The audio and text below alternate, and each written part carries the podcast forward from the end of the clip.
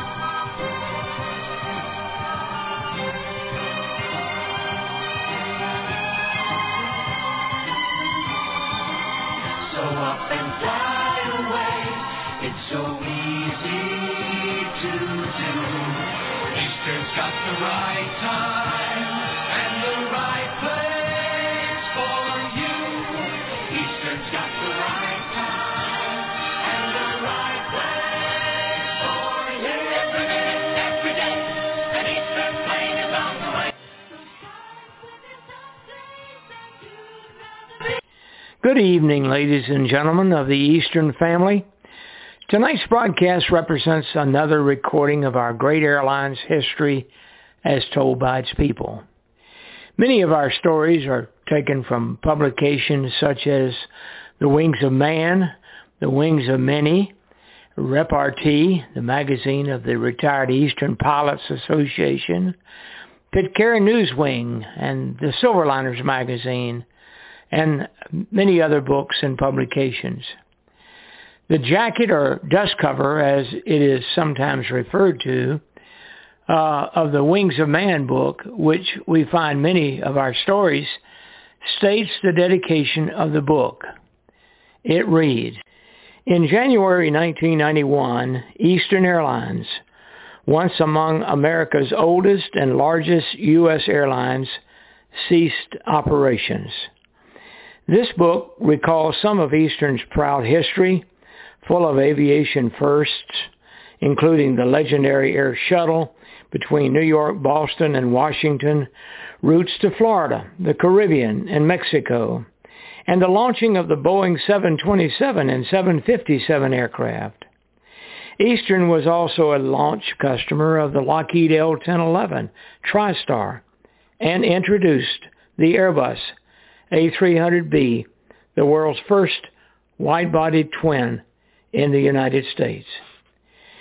During its storied life, Eastern cared for numerous celebrities aboard its famous restaurant flights, replete with Rosenthal china, laden with sumptuous food, and accompanied by beverages.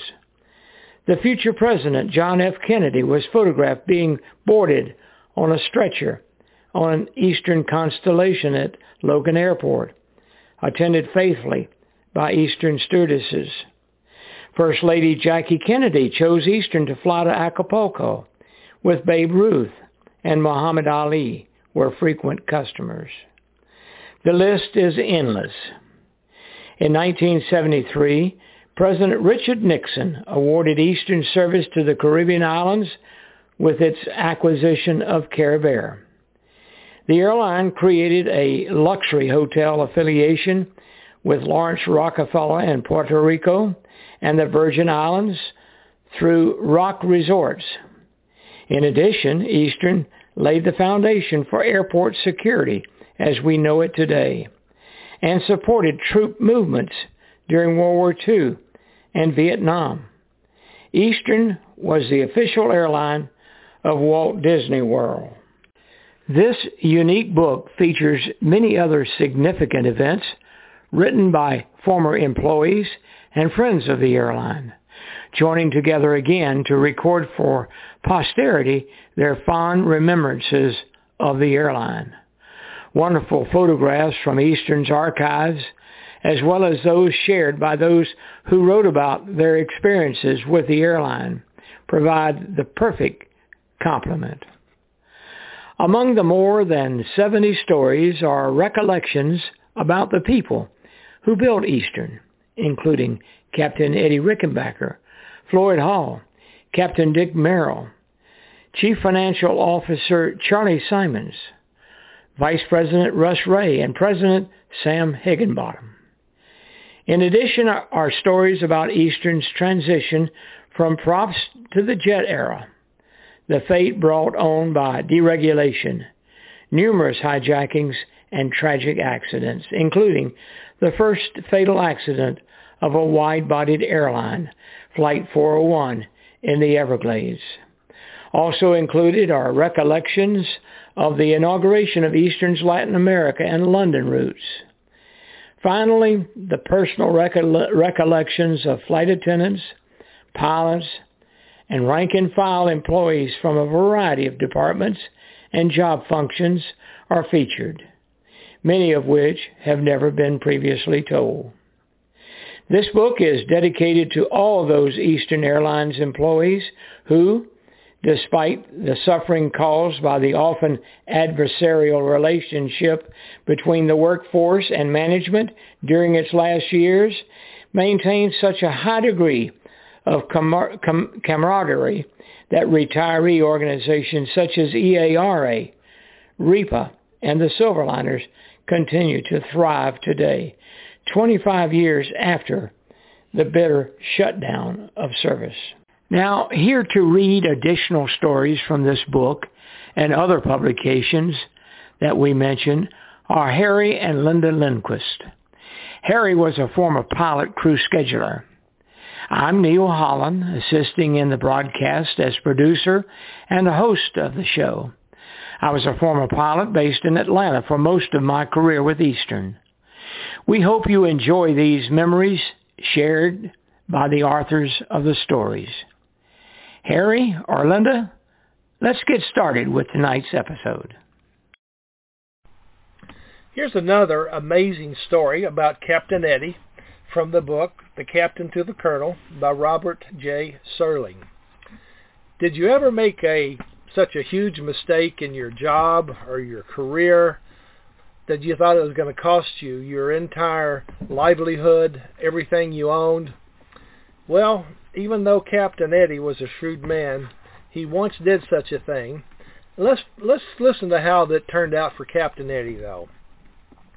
His unpredictability was something competitors feared. The classic example was his bid for a Houston-Brownsville mail contract submitted before the Civil Aeronautics Act of 1938 became law. There was great pressure on the Post Office Department not to award any more new contracts while the new act was pending and to circumvent the possibility, he talked Congressman Richard Kleberg of Texas into introducing a special bill that authorized bidding for the Houston-San Antonio route via Brownsville. Much to the dismay of virtually the entire airline industry, the Kleberg bill sailed through Congress and Rickenbacker had his foot in the door. His opposition was Braniff, owned by Tom and Paul Braniff, whose influential Texas friends included Jesse Jones, later to become chairman of the Reconstruction Finance Corporation and a power in both Texas and national politics. Rickenbacker knew him too, and because of his own friendship with Jones, committed a boner that almost cost him the Brownsville Award. He had stopped in to visit Jones at the latter's Washington office, and Jones almost casually asked him what he was going to bid on the route. Just as casually, EVR replied, well, if we have to, we'll go as low as a cent per mile. Not until Rickenbacker had left did he realize what he had done. Jones was almost certain to relay Eastern's planned bid to Tom Braniff. He confessed that what he had done to Paul Brattain, who sympathized but couldn't offer any suggestion for undoing the damage. I've really loused it up, the captain muttered. All Braniff has to do is bid less than a cent, or just match us. With Tom Braniff's political clout, he could be, damned well be win if we bid the same figure. Less than a cent is zero, Brattain pointed out. Rickenbacker's eyes flashed. Paul, I think I'll go ask Smith Gambrell and the rest of our legal brains whether we could get away with a zero bid. The aforementioned legal brains unanimously concluded there were precedents for the government accepting services from private contractors for exactly nothing. On the day the sealed bids were opened in the office of Charles Graddick, superintendent of airmail for the Post Office Department, Rickenbacker was present with Brattain. Tom Braniff was also there, along with officials of other carriers seeking the route. Bids were opened alphabetically, and Braniff was first. Their bid was zero point zero zero zero zero one nine zero seven three seven eight. There were a few laughs and an equal number of groans, the latter from representatives of airlines which obviously hadn't dared to go that low. Assistant Postmaster General William Howe then opened Eastern's bid and did a fast double take. Eastern bids zero, zero, zero cents, he gulped. Tom Braniff jumped to his feet. That's illegal, he roared. The hell it is, Rickenbacker said with the satisfied expression of a crapshooter who was just rolled his tenth consecutive pass. It was very legal, of course, so legal that when Braniff went as high as President Roosevelt in an effort to hold up certification of the Brownsville Award until the new act could go into effect. The Post Office Department's own lawyers informed Jim Farley that he had no authority to delay the Eastern Award. Braniff refused to surrender getting community leaders and the cities involved to protest to FDR and Farley. Rickenbacker was making a speech in Brownsville when he got word that Tom Braniff was going to appear before the Houston Chamber of Commerce Board of Directors later that afternoon. He cut short his Brownsville remarks and flew to Houston, arriving just as Braniff was winding up his own talk. Rickenbacker listened outside the boardroom and grimaced when he heard Braniff argue that Eastern would destroy Braniff Airways, a Texas operation, he kept repeating. EVR finally talked his way into the room as permitted to deliver a rebuttal. He opened up by reminding his audience that Braniff was based in Oklahoma City, not Texas, then concluded with this promise. Gentlemen, and that includes you too, Tom, you simply do not realize the vast potential of your own state and community. There's enough business here for both Braniff and Eastern to prosper. If you really seriously feel that additional airmail's air service would destroy the existing service provided by Braniff, let me make this statement. I'm willing to guarantee you and Tom Braniff, here and now, that should the day ever come that he is carrying one passenger less on average than he has been carrying all along, then I will take our own sales staff off the job here in Houston and turn them over to Braniff Airways. I make that guarantee in good faith before witnesses. The board voted to support Eastern, and the new Texas route made EAL the nation's third biggest carrier in terms of route mileage. That Houston incident was pure Rickenbacker, vintage 1938, an audacious gambler with the courage of his convictions. The time would come when he would not be so generous toward competition, when he would blame everyone but himself for his own mistakes. But in the first year of his regime and in subsequent years, before changing industry left his ilk wallowing in the mud of outmoded thinking and methods, he was one giant of a man. It is an almost forgotten and vastly underrated historical fact that in 1938 Eastern became the first U.S. airline to go off federal subsidy. Rickenbacker had kept the promise he had made to Ernie Breech. Eastern is the shuttle airline. It's second nature to me to take the Eastern shuttle. Wouldn't think about using anybody else. I know there's lots of competition, but they're the people I just go to. And I'm happy with it and I don't think I'd, I'd go to uh, any of the other uh, airlines.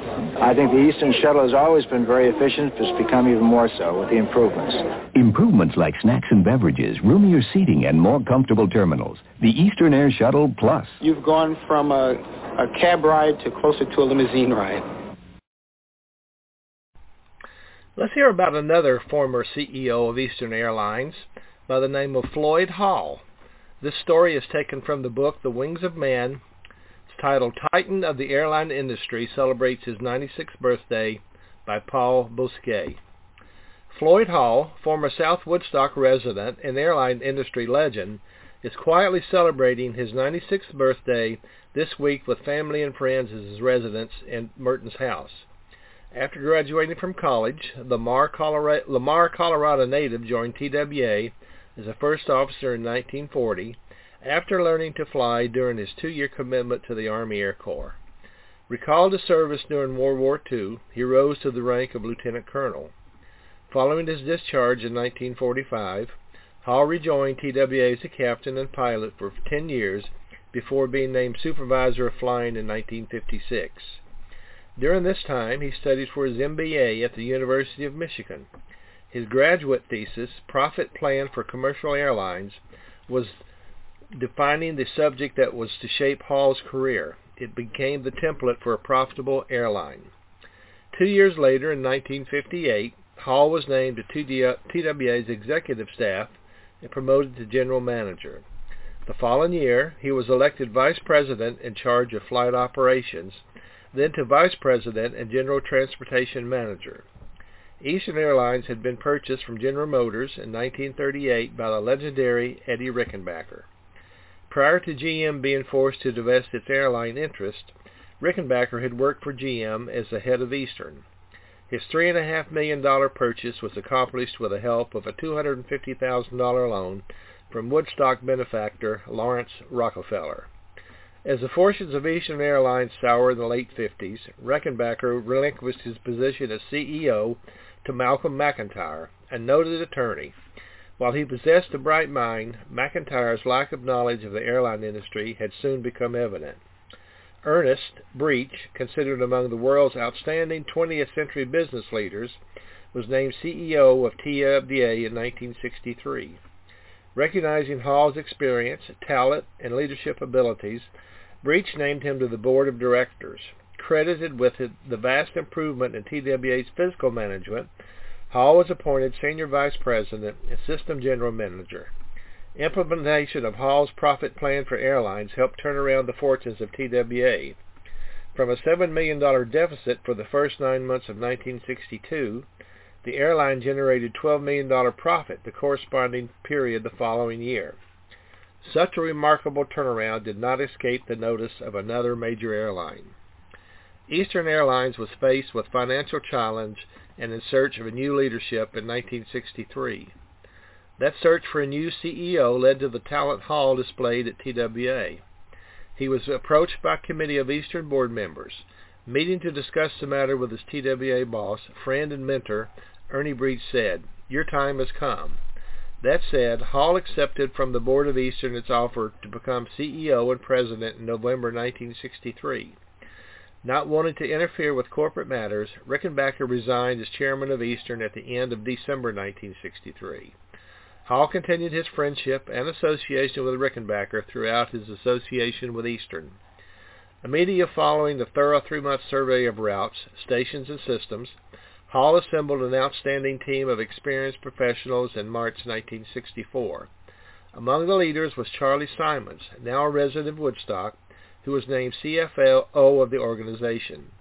Faced with expenses exceeding revenues, the took, team took a bold step in initiating Operation Bootstrap, an all-out program of new solutions to old problems.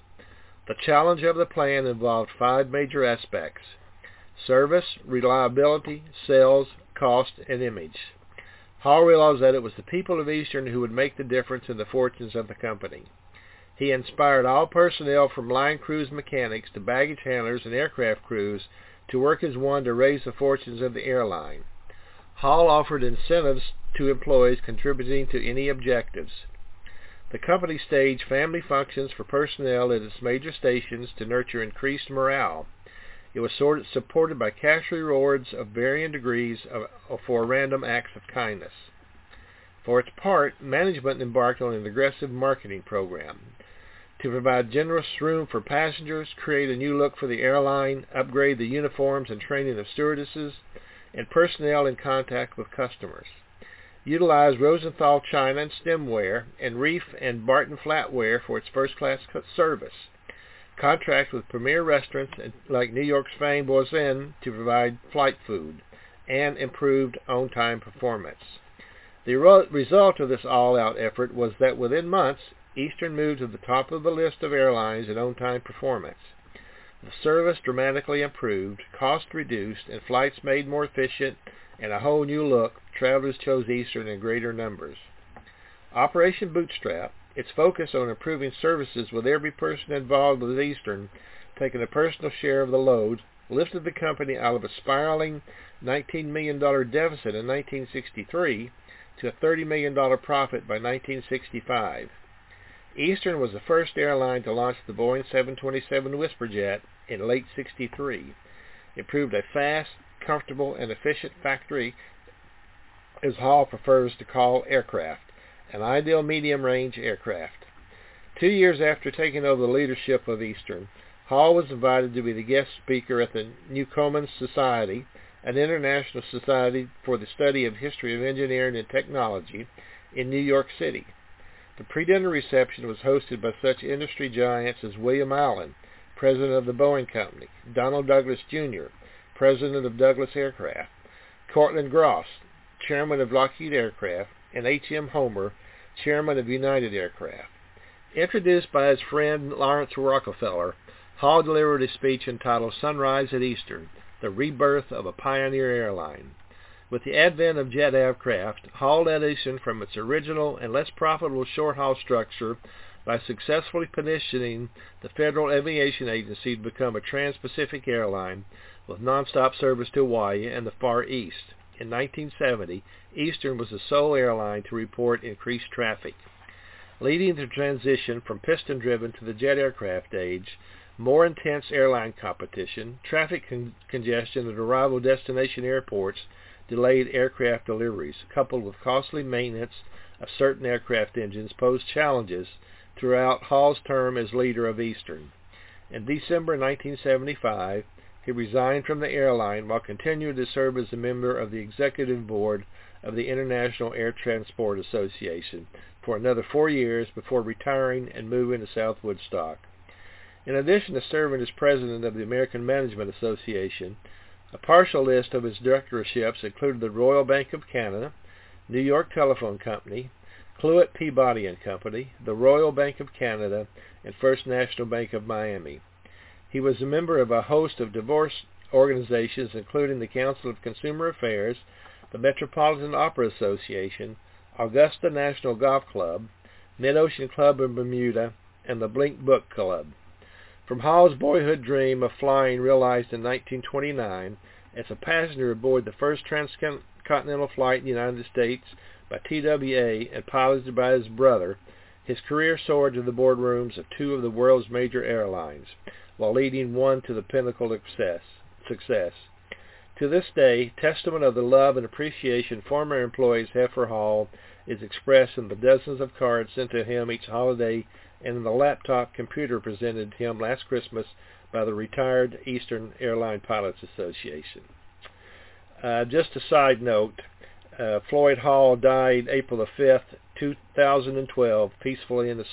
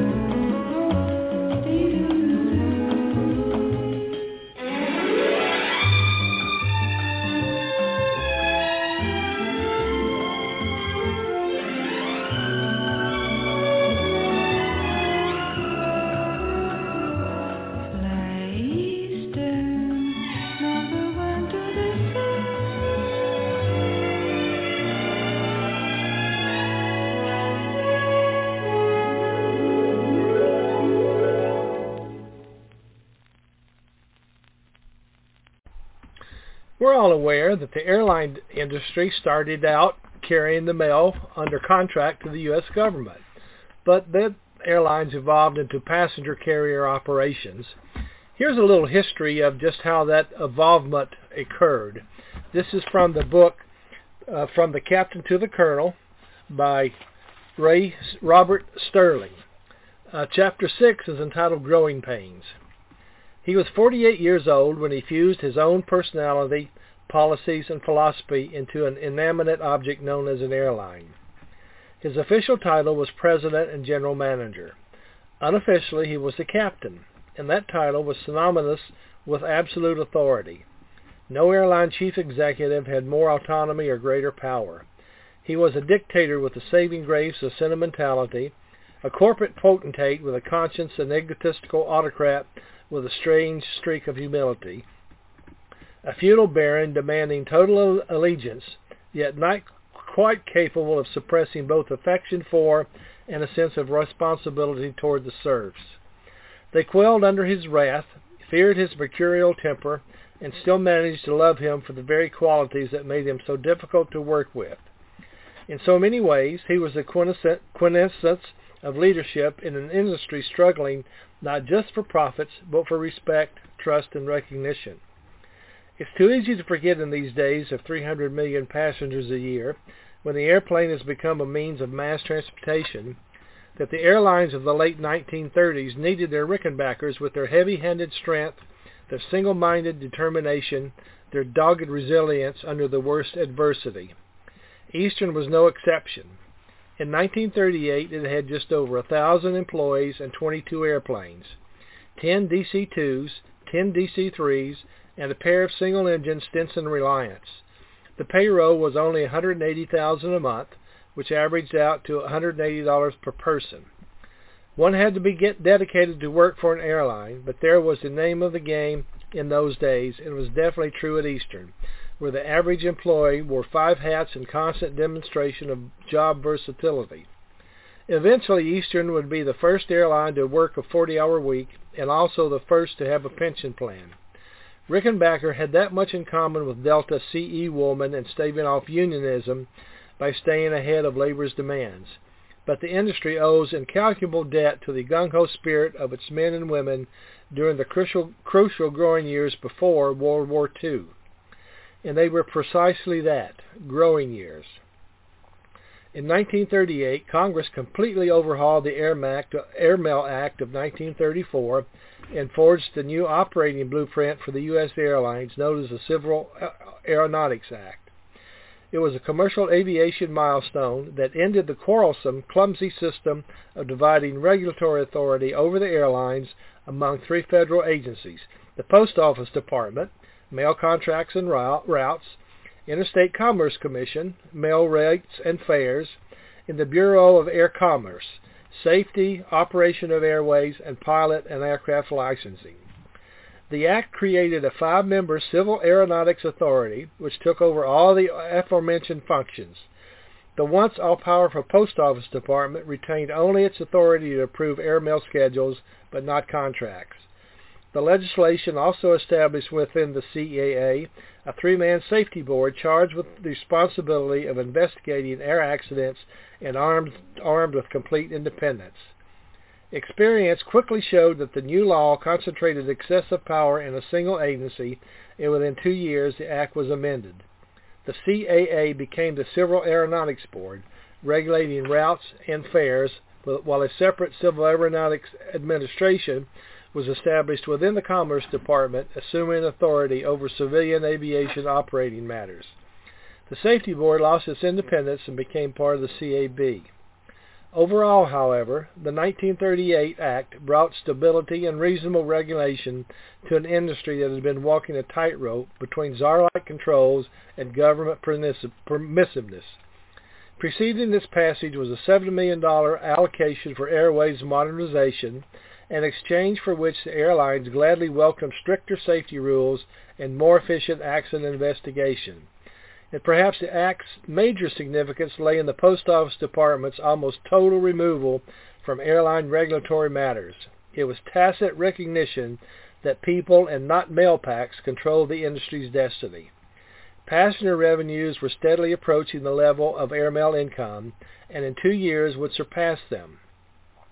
Today, passenger revenues are 65 times greater than those from mail. Without any doubt, the DC-3 was the instrument of this revolution that ended airline dependence on mail pay. It was, as American C.R. Smith put it, the first airplane that could make money just carrying people. Rickenbacker himself was not slow to grasp what Donald Douglas had achieved in his technological miracle of symmetrical metal that provided so much more reliability, safety, and economic efficiency. Not unlike the DC-3 did flight insurance become available to air travelers. $5,000 worth of protection for 25 cents, a development on which Time magazine commented that insurance companies can now bet $5,000 to two bits, which is 25 cents, against a passenger being killed on a flight of some 800 miles is one of the best pieces of publicity the U.S. airlines ever had. After a long business trip, the last thing you need is a hassle at the airport. That's why Eastern has one-time check-in. It's like going from the curb directly to your plane. Because Eastern can give you boarding passes for your entire trip the first time you check in. One-time check-in. Eastern's way of wishing you many happy returns.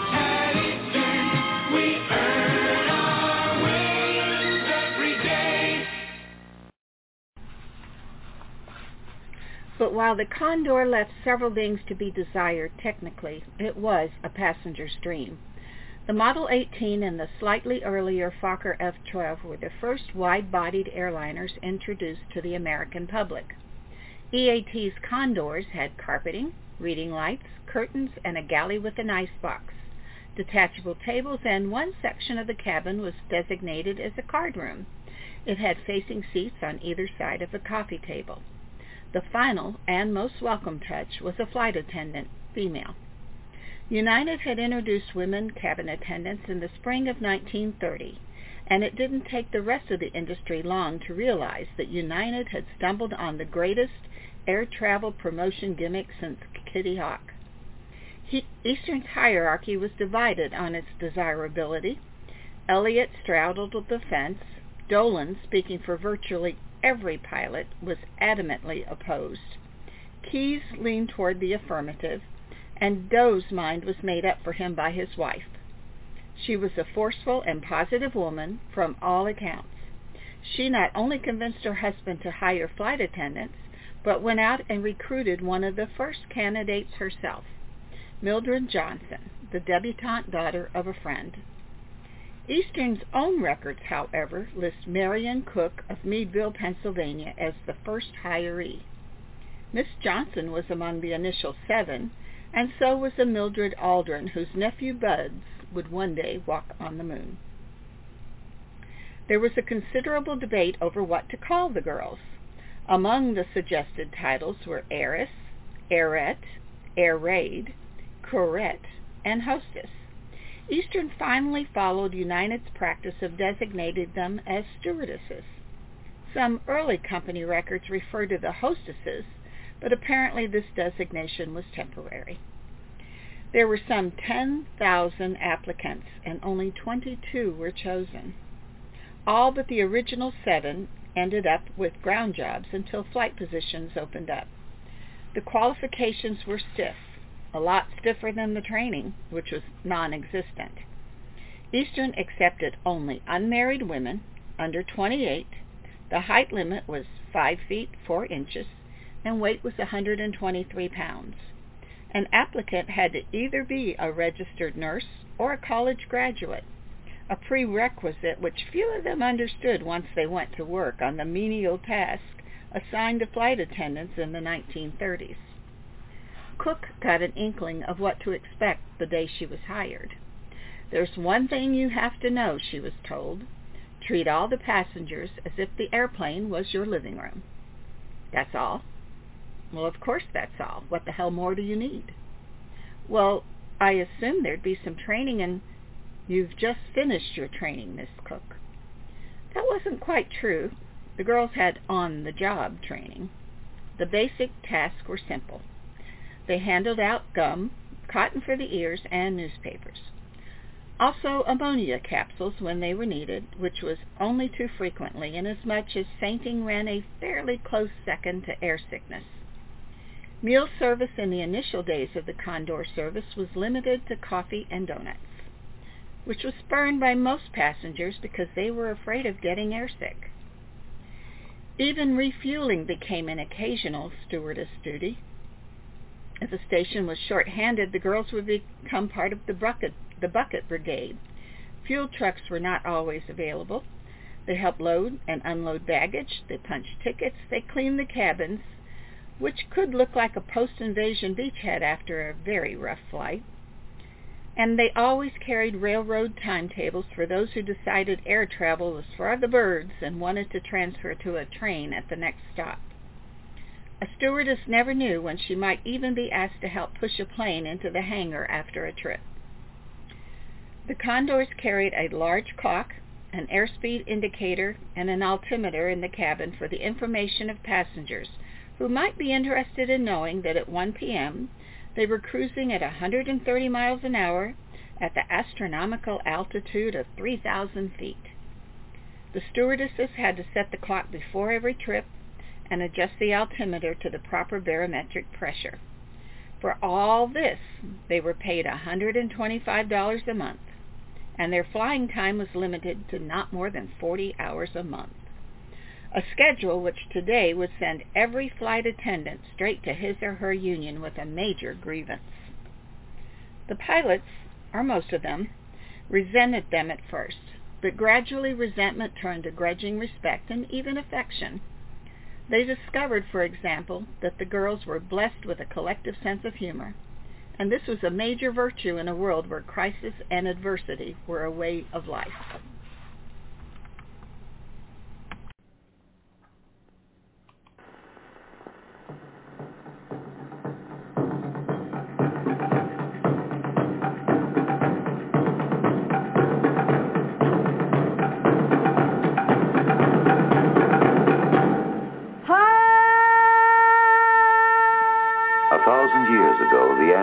Worshipped the sun. Today, in Acapulco, what was once a primitive religion has become a fine art.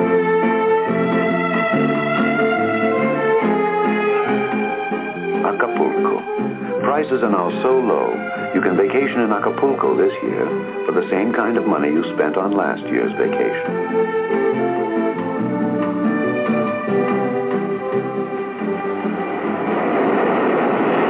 Call Eastern or your travel agent. See how easy it is to take the vacation you thought you couldn't take. We make it easier to fly.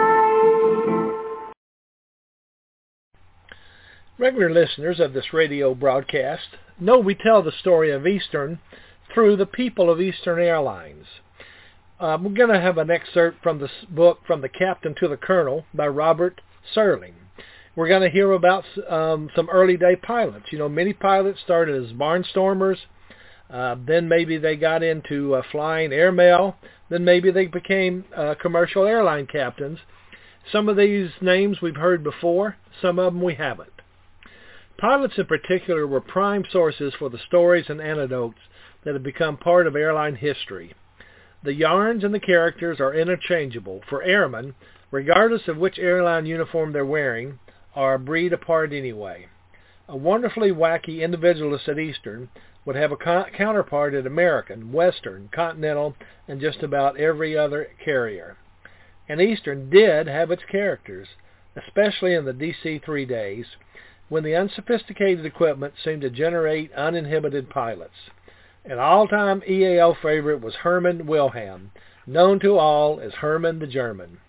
He was a huge, gruff man and his vocabulary was populated largely by the finest collection of four-letter words east of Dodge City. Herman was based in Chicago and had a farm in nearby Joliet. He once put a DC-3 down on a landing strip he had carved out close to the farm and invited all 20 passengers aboard into his house for hot, hot, hot coffee. My wife makes better coffee than what you'd get on the plane, he explained with devastating logic. Nineteen of his guests considered this unscheduled landing a commercial aviation highlight, but the 20th reported Captain Wilhelm to the company, and he got two weeks off without pay. He never landed an eastern plane again on his farm, but he flew over it at low altitudes countless times. When radar came along, Chicago controllers invariably would see Herman disappear from their scopes right after takeoff. Normally this would have rung every alarm bell in the ATC system, but not when it was Captain Wilhelm. They knew he was heading for an aerial check of the farm. He never identified a flight by its assigned number and never had to. Every controller knew his booming voice, capable of producing more decibels than a champion hog caller's. He'd radio, What's doing down there? Answer, answer would come back, Hi Herman, do you need a clearance? The controllers loved him, and he was one of the comparatively few pilots who appreciated the job they were doing and the difficulties under which they labored. He staged an annual corn roast on his farm and invited every controller in the Chicago area. Whoever was off duty showed up. In gratitude, they named a radio checkpoint after him, Wilhelm Intersection. When Eastern eventually got stewardesses back, Herman's vocabulary caused immediate problems. To call it salty would be a hopelessly inadequate description. One flight attendant, warned in advance, told him not to use bad language in front of her. What's wrong with my language? he demanded indignantly. I've heard it's full of profanity. Now who the hell told you that crap? Herman roared. Art St. John was another Eastern pilot cut out of the Wilhelm mold. He was death on newly married pilots who would confide shyly and proudly. Art, I just got married to a wonderful girl. Great, St. John would reply. Got any dirty pictures ever? Of course not. Want to buy some? Art would leer. Then there was a captain named Max Marshall who had suffered through an unhappy love affair with a girl who had always worn a distinctive perfume. When the romance ended, Marshall suddenly acquired a phobia about any perfumed aroma. No stewardess assigned to his flight dared wear any, and every co-pilot quickly learned to abstain even from aftershave lotion. A new first officer's first glimpse of Captain Marshall was startling. He would enter the cockpit and sniff the throttles to check on any residue of odor from the previous occupant's hands. A longtime favorite was Irving Balla, whose career with Eastern dated back to the Mail Wings. When EAL meteorologist Joe George wrote a pamphlet on the new air mass method of forecasting weather, copies were put in pilot mailboxes. Irving took his out and tossed it in a wastebasket. Aren't you going to read it? An agent asked him. Hell no, Irby said. There'll be days you can fly and days when you can't. Slim Babbitt was another character. Unlike Wilhelm, he spent his long and honorable airline career feuding with air traffic control and used to wage a particular vendetta against the Jacksonville Tower personnel. One night he deliberately turned off the landing lights on his DC-3, and as he neared Jacksonville he began radioing. Eastern 20 miles out, 15 miles out, 10, 5. The controllers peered into the blackness, trying in vain to spot him. Finally Babbitt message. Eastern one mile from field and turned on his lights. Roger, Jacksonville acknowledged. You're cleared to land. And they turned out every light on the field. It's customary today for many pilots to live in one city, but fly out of bases hundreds or even thousands of miles from their homes. Air travel has reached such a stage of reliability that such commuting is entirely feasible and quite common. It wasn't that reliable in the DC-3 area, but some pilots did commute, including one EAL captain named Bob Boswell, who resided in Philadelphia but flew out of the Newark base. Boswell was reported for sneaking aboard several American Philadelphia-Newark flights without a pass, and John Gill, then chief pilot, chief pilot at Newark, called him in. While Gill was chewing them out, Boswell kept glancing nervously at his watch. Quit that, Gill snapped. What the hell's wrong? I wish you'd hurry up, Johnny Boswell pleaded. Americans got a flight leaving in ten minutes. The roll call could go on and on. Gil Waller looked more like a jockey than an airline captain with his five foot six inch height. He used to punish himself if anything went wrong on a flight, such as the time he walked up and down a ramp with a parachute strapped to his back like an Air Corps cadet doing a 50 demerit punishment tour. If he thought he had flown a bad trip, he would walk all the way from the airport to his layover hotel carrying his suitcase and brain bag containing navigation maps. Once he forgot the brain bag when he was halfway downtown and trudged back to the airport for it. Olin King had a high, rather effeminate voice completely out of keeping with his burly physique. He was built like a butcher, which he actually had been once. Co-pilots hated to fly with Olin on any DC-2 trip. He always would assure his DC cockpit companion, now today, I'm going to let you do the takeoff. They'd start rolling, the happy co-pilot clinging to the yoke. Just as they broke ground, he'd yell, gear up! And King would reply, okay, I've got the yoke, leaving the other to perform the hernia-inducing job of raising the gear. After struggling up to cruising altitude, Olin would wrap himself in a blanket and instruct the co-pilot, wake me up when we're ready to land. Most co-pilots tried to let him sleep so they could make the landing, but King seemed to have an altimeter planted in his brain. He would always wake up before final approach. The favorite of the younger pilots was Dick Merrill. He was one of the easiest going captains who ever commanded an airplane and never seemed to get mad at anybody. No matter how inept, erring, or outright stupid the greenhorn, Merrill would slap him on the back after a trip and solemnly assure him, You're the best damn co-pilot I've ever flown with. It must be added, however, that the inept, erring, and stupid either shaped up fast or they were finished. Not every captain was as tolerant of mistakes as Merrill, and Eastern's pilots overall ranked high in the industry. Maybe I'm a bit prejudiced, John Halliburton says, but I honestly believe we had a reputation for having the best bad weather pilots in the country. Tom Bunyan, now senior vice president of flight operations, had a, and a line captain before he went to management, uh, management agrees with Halliburton. Eastern always was a pilot's airline, he maintains. The brass hats from Captain Eddie on down let each captain run his own show. In some extent, that's still true. I think an Eastern captain has more control over his flight, more freedom of operation than any other airline. They were, and most of them remain rugged individualists, because that's the way Captain Eddie wanted it. I can remember other pilots standing with their noses against operation windows and watching Eastern planes landing when they were grounded. It was all legal.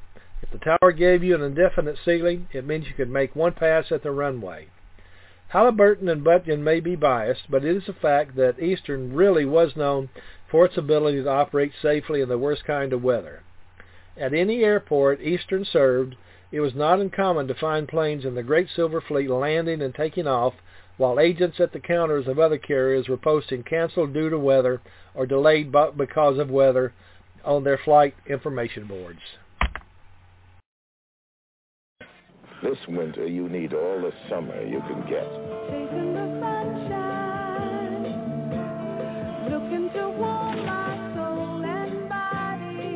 With Eastern Airlines' new personalized vacation planning, you can have a vacation as unique as you are. Talk to your travel agent or call the airline that's working harder for your dollar. Get the most summer this winter from Eastern, the wings of man. This is a flight attendant's career by Marge Porter Lyles. In 1954, I was wanting to travel, so this young adventurer applied for a position with the State Department. Second thoughts of experiencing homesickness while maybe stationed in a distant land, I enrolled instead in the McConnell Airline School in Minnesota, reasonably that I could more easily get home to Maryland if I was stationed in North America. Thus, serendipity led to a long and satisfying career as a flight attendant with Eastern. Shortly into training, an Eastern representative came to interview flight attendants, then called stewards and stewardesses. Although one of the six lucky students to be hired, I hesitated because the base offered was Miami and I wanted to stay in the north. I wanted to fly with Northwest or Transworld Airlines. But my brother Hal worked for an aircraft manufacturer, the Glenn L. Martin Company. Discussing my dilemma with him, Hal encouraged take the eastern position being offered. I fly frequently, and I always check the CAA, now called the FAA reports, every month, and Eastern always leads the list. I heeded his advice, and in my fourth year with Eastern I met my husband Lou, who was involved with the engine overhaul division. I soon realized the reason for my brother's high recommendation. Lou possessed an attitude that prevailed from Captain Eddie Rickenbacker himself. down through the ranks of flight crews and service employees, the priority to put safety first above all else. Aviation got into my blood and I flew with Eastern until our marriage in 1963. My best memories of flying are of the people I met, especially the passengers, who were wonderful. In the nine years of flying with thousands of people, there were only two that I found objectionable. Each appeared on the flights during my final weeks with Eastern. The first was a devoted customer of National Airlines, which was on strike.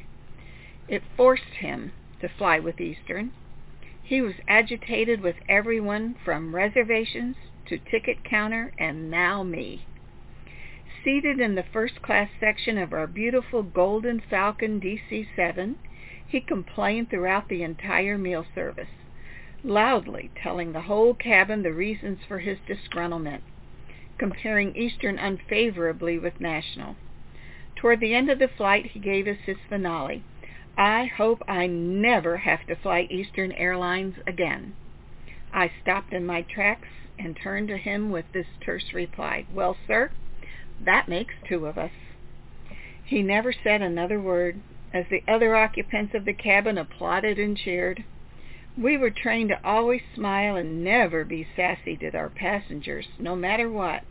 But that time a polite response was just beyond me. A few weeks later, in the tail section of the Super G Constellation, I met a passenger who insisted on having more than his allotted two drinks. Upon boarding the flight, he was obviously already under the influence. He was quite belligerent when refused his third drink, so much so that I explained to him and the five other businessmen who were already seated in that semicircle that the captain could close the bar if there was a problem on board. The five gentlemen smilingly nodded that it was all right with them. My quick trip to the cockpit soon brought an announcement from the captain. He was sorry, but circumstances forced him to stop the cabin crew from serving any more alcoholic drinks. Nobody asked me why, but the man in the back kept complaining loudly any time I necessarily went near his section. Nearing the flight's end, I handed him his coat from the closet, smiled the best smile I could manage, and said, Goodbye, sir. I really am grateful you decided to fly with us today. To his surprised response, he said, You are? I replied, Yes, sir. I'm grateful that you're my passenger and not my husband. Again, approving response. Applause from the rest of the passengers. Neither of those two irate passengers wrote letters of complaint. Had they done so, I was ready to take any pus- punishment for my sassiness, but I do think my supervisors would have understood. One day, a mysterious thing happened before my flight left the gate in Miami. Mysterious because the ramp agent came to tell me that the captain was going to move the airplane to a different gate before departing so a celebrity could come on board who wanted to avoid the press. These were the days of metal stairs being rolled up for boarding. Once at the new gate, an agent carried a huge umbrella across the ramp, shielding Joan Crawford, followed by her new husband, Anthony Steele, who escorted her up the steps. In the 1950s, Joan Crawford was much in the news, not only for her dramatic ability, but also for her marriage to Mr. Steele, who was the corporate head of the Pepsi-Cola company. The day the recently wedded couple boarded our Super G Constellation, she was dressed in a beautiful emerald green silk shirtwaist with her signature wide-brimmed floppy hat. They had purchased the entire front cabin of eight seats, and the caterer had boarded a Pepsi-Cola cooler in that section. An agent put reserve signs on all the seats. Miss Crawford stopped by my boarding station and whispered a special request. I hadn't realized how truly beautiful she was until that encounter. She said, We have our own cooler on board with our dinner and drinks. We will not need any service. Even though we will light all the call lights in our section, we like their dim light. but please tell the others we don't wish to be disturbed. I agreed to her request and explained that I would have to come through their cabin to serve coffee and dinner to the crew when they requested it. She indicated that she understood. As fate would have it, I had to enter the cockpit just as the couple was drinking a champagne toast with their arms entwined. They didn't blink, and neither did I. Though not so glamorous, perhaps one of my sweetest memories may be found in the following stories. An elderly Russian mother, suffering dementia, was boarded by her daughter in Miami, slated for a six-month stay in Philadelphia with her son. The steward in charge asked me to elder set this passenger all night because as the engines roared for takeoff, she had gone to the back door, purse and shawl in hand, inquiring, Philadelphia? This continued several times as though she had boarded a city bus. That night, equipped with only the photos and ads in a Life magazine, we found a pleasant way to communicate in that favorite spot of circled seats in the tail section. She had a moment of intense clarity upon ver- viewing a Smirnoff vodka ad depicting a handsome elderly couple seated at a piano. Excitedly, she dug into the bottom of her carpet-bag-type purse. With happy tears, she produced a wrinkled snapshot of herself and her husband. The resemblance was remarkable. I regretted her leaving us the next morning in Philly feeling as if I'd made a friend. One stormy night, a group of 25 non-English speaking Japanese businessmen boarded Eastern's new type Constellation, the Super C, for a 20-minute hop from Cleveland to Detroit to connect to their flight back to Tokyo. This trip was challenging, but fun. According to their only interpreter, Thomas Mazazumi, they had spent several weeks visiting our industrial sites and were now longing to return home. Unfortunately, a fierce snowstorm prevented our landing in Detroit. We spent several hours, sometimes airborne, often grounded, due to the weather's capricious closing of two airports. Each time one closed, the captain announced the changes. I had Tom repeat the messages in Japanese over the public address system.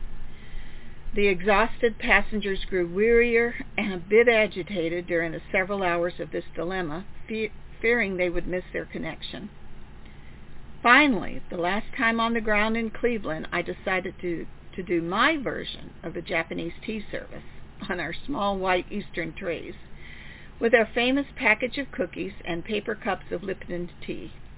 This brought smiles all around, and even though we were given the signal to taxi, the captain graciously declined to take off in the middle of my tea ceremony, thus avoiding an international incident. The highlight for the group was upon landing in Detroit when their Caucasian American stewardess's voice came joyfully over the PA, speaking her very best Japanese. Tom had spent the evening teaching me the phonetic pronunciation of my apologies with a fond farewell, asking them to remember their safe delivery from Cleveland to Detroit one snowy winter night, and to please fly Eastern again. Imagine the surprise of all, including the six American passengers, who joined in the applause and laughter. In my fourth year of flying, my wish to greet Captain Eddie was granted. He busily worked his way through a briefcase full of papers on a trip from New York to Miami. During his only time out for dinner, he invited me to sit and chat. During our conversation, I thanked him for giving all Eastern employees a subscription to Guidepost magazine, and I allowed him to break his own rule and have a third scotch and water. During my last six months of flying, Cornelia, Corrie, ten Boom, the Dutch evangelist, boarded my favorite aircraft, the Martin 404. Corrie authored The Hiding Place and other books explaining how she survived the Holocaust in Auschwitz concentration camp during World War II. That day she challenged me to broaden my knowledge of the Lord and the Bible. She prepared me for a wonderful ecumenical marriage to Lou, who undoubtedly became the most important passenger I met during my flying days with Eastern Airlines. Thank you, Captain Eddie, who literally connected us.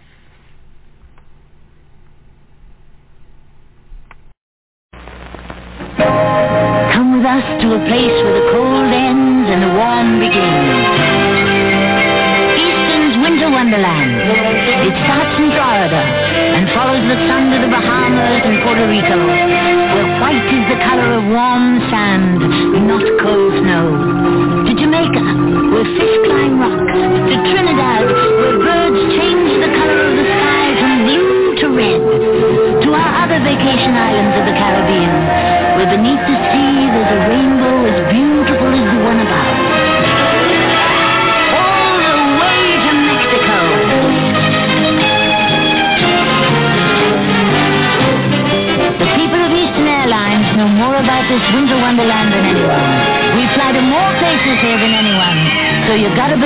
We'll find the place and price that's right for you. Come, Eastern's winter wonderland is waiting. Wow. It's been another evening listening to the fascinating stories and memories of a great airline, Eastern.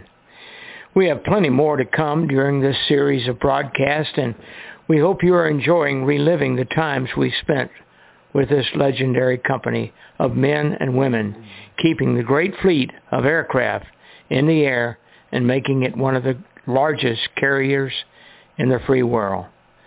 There are so many stories still out there that we want to share with you. It can be one of your stories or memories if you would only tell us. You can do that by writing your story and emailing it to us so that it can be read during one of our future broadcasts. You can email it to enealholland at yahoo.com. That's e Neal, N-E-A-L, Holland at yahoo.com. And we'll do the rest. Of course, we'll let you know when it will be broadcast. You can also record it in your own voice and send to us at the same email address, enealholland at yahoo.com. It must be sent in an MP3 file. Most computers will default recording the recordings in that format or a WAV file. These are the only two formats of voice recordings that our broadcasting server will accept. If you want more information about how to do the recordings, you can call me, Neal Holland, at 904-866-8114, and I'll be happy to walk you through the process. It's very easy, and you will be sharing more of your memories of our beloved airlines in our broadcast. You'll be taking part in telling the story of Eastern Airlines. Well, that's about all we have for you tonight. And on behalf of Harry, Linda, and myself, we hope you'll be back for more memories of a great airline, Eastern, next week at the same time, 8 p.m. Eastern Daylight Time, and station blogtalkradio.com forward slash Captain Eddie, C-A-P-T-E-D-D-I-E. Now, good night, Eastern family. We'll see you next week.